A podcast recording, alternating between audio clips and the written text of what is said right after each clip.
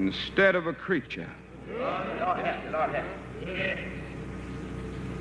This man-centered foolishness is still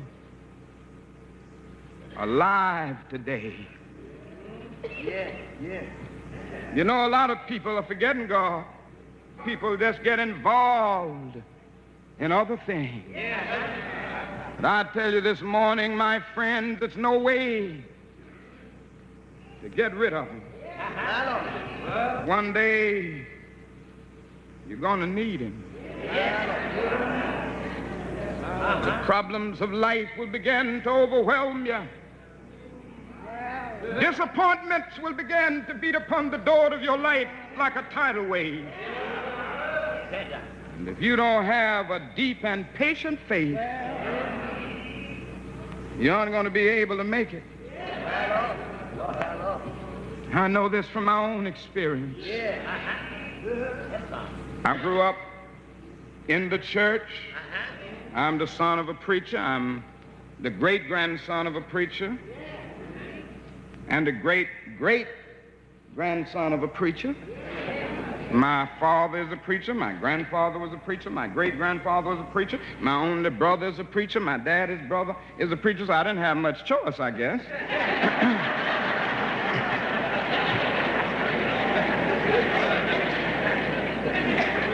but I had grown up in the church, and the church meant something very real to me, but it was a kind of inherited religion, and I had never felt an experience with God in the way that you must have it if you're going to walk the lonely paths of this life. One day after finishing school, I was called to a little church down in Montgomery, Alabama. A year later, a lady by the name of Rosa Parks decided that she wasn't going to take it any longer. She stayed on a bus seat.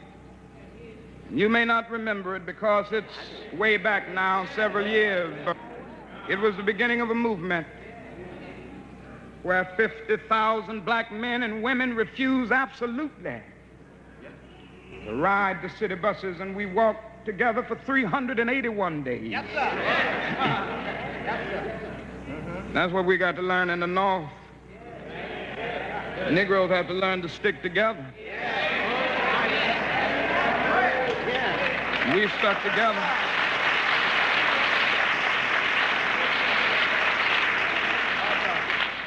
We sent out the call. No Negro rode the buses. It was one of the most amazing things I've ever seen in my life. And the people of Montgomery asked me to serve as the spokesman. And as the president of the new organization, the Montgomery Improvement Association, that came into being to lead the boycott, I couldn't say no. And then we started our struggle together.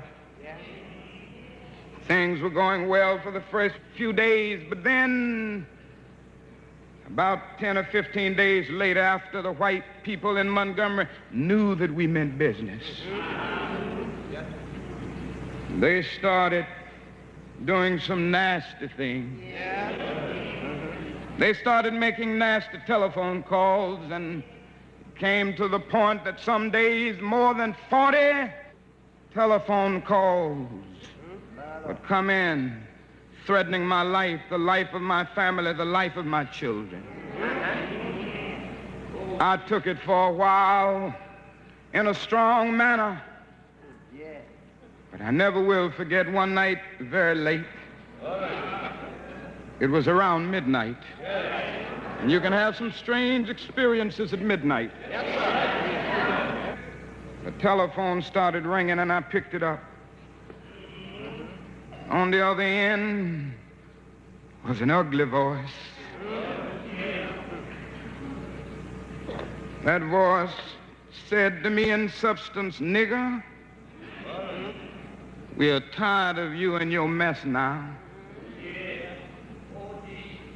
And if you aren't out of this town in three days, You're going to blow your brains out and blow up your house. I'd heard these things before, but for some reason that night it got to me. I turned over and I tried to go to sleep, but I couldn't sleep. Yes. Lord Jesus. I was frustrated, bewildered. And then I got up and went back to the kitchen and I started warming some coffee, thinking that coffee would give me a little relief. And then I started thinking about many things. I pulled back on the theology and philosophy that I had just studied in the universities, trying to give philosophical and theological reasons for the existence and the reality of sin and evil. But the answer didn't quite come there. I sat there and thought about a beautiful little daughter who had just been born about a month earlier. We have four children now, but we only had one then. She was the darling of my life. I'd come in night after night and see that little gentle smile. And I sat at that table thinking about that little girl and thinking about the fact that she could be taken away from any minute. Uh-huh. Yeah. And I started thinking about a dedicated, devoted, and loyal wife who was over there asleep. Yeah. If she could be taken from me, I could be taken from her. And I got to the point that I couldn't take it any longer. I was weak. Something said to me, You can't call on Daddy now. He's up in Atlanta, 175 miles away. Yes. You can't even call on Mama now. My Lord. You got to call on that something and that person that your daddy used to tell you about. That power that can make a way out of no way. I discovered then that religion had to become real to me, and I had to know God for myself. And I bowed down over that cup of coffee. I never will forget it. Oh, yes, I prayed a prayer, and I prayed out loud that night. I said, Lord, I'm down here trying to do what's right. I think I'm right. I think the cause that we represent is right. But Lord, I must confess that I'm weak now, I'm faltering, I'm losing my courage. And I can't let the people see me like this because if they see me weak and losing my courage, they will begin to get weak. Yes. It seemed at that moment that I could hear an inner voice saying to me, Martin Luther, Yes. stand up for righteousness. Yes. Stand up for justice. Yes. Stand up for truth. Yes. And lo, I will be with you even until the end of the world. I tell you, I've seen the lightning flash. I've heard the thunder roll. I've felt sin breakers dancing, trying to conquer my soul. But I heard the voice of Jesus saying, still to fight on. He promised never to leave me, never to leave me alone. No, never alone. No, never alone. He promised never to leave me, never to leave me alone. I'm going on in believing in him. You better know him and know his name. And know how to call his name. Don't be a fool. Recognize your dependence on God. Centuries ago, Jeremiah raised the question, is there no balm in Gilead? Is there no physician there? He raised it because he saw the good people suffering so often and the evil people prospering. Yes. Since Centuries later, our slave foreparents came along. Yes. They too saw the injustices of life and had nothing to look forward to morning after morning, but the rawhide whip of the overseer, long rolls of cotton and the sizzling heat. But they did an amazing thing. They looked back across the centuries and they took Jeremiah's question mark and straightened it into an exclamation point. And they could sing, There is a balm in Gilead to make the wounded whole. There is a balm in Gilead to heal the sin sick soul. And there's another stanza that I like so well. Sometimes I feel discouraged. And I don't mind telling you this morning that sometimes I feel discouraged. I felt discouraged in Chicago. As I moved through Mississippi and Georgia and Alabama, I feel discouraged. Living every day under the threat of death, I feel discouraged sometimes. Living every day under extensive criticisms, even from Negroes, I feel discouraged sometimes.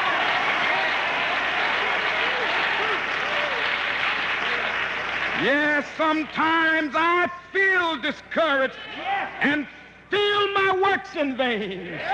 But then the Holy Spirit revives my soul again. There is a balm in Gilead to make the wounded whole. There is a balm in Gilead to heal the sin sick soul. God bless you.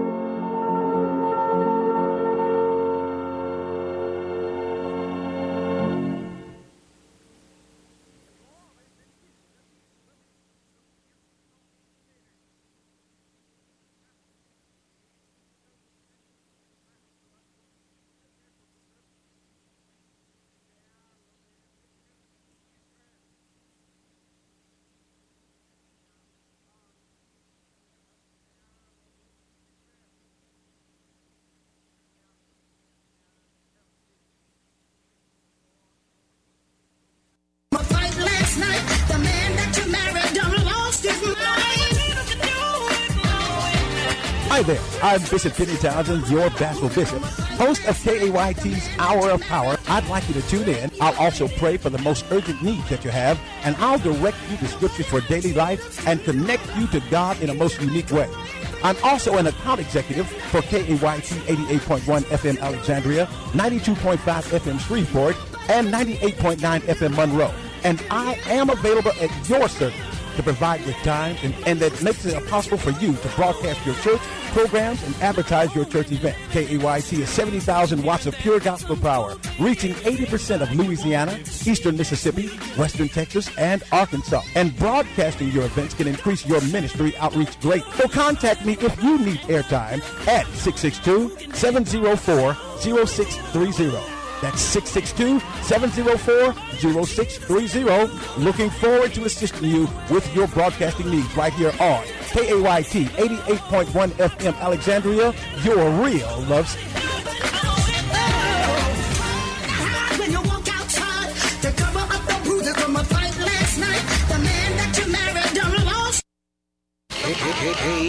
KAYT 88.1 FM 70,000 watts of gospel power. Power beaming on the blue mountains of Mississippi and the flat plains of West Texas and the beaches and bayous of Louisiana. KAYT 88.1 FM. We bring you greetings from the Apostolic House of Refuge Church, located in Leesville, Louisiana. Looked A all around, couldn't find The pastor and founder of this great church is Pastor Paul W. Bell Jr., We are a church that believe in one Lord, one faith,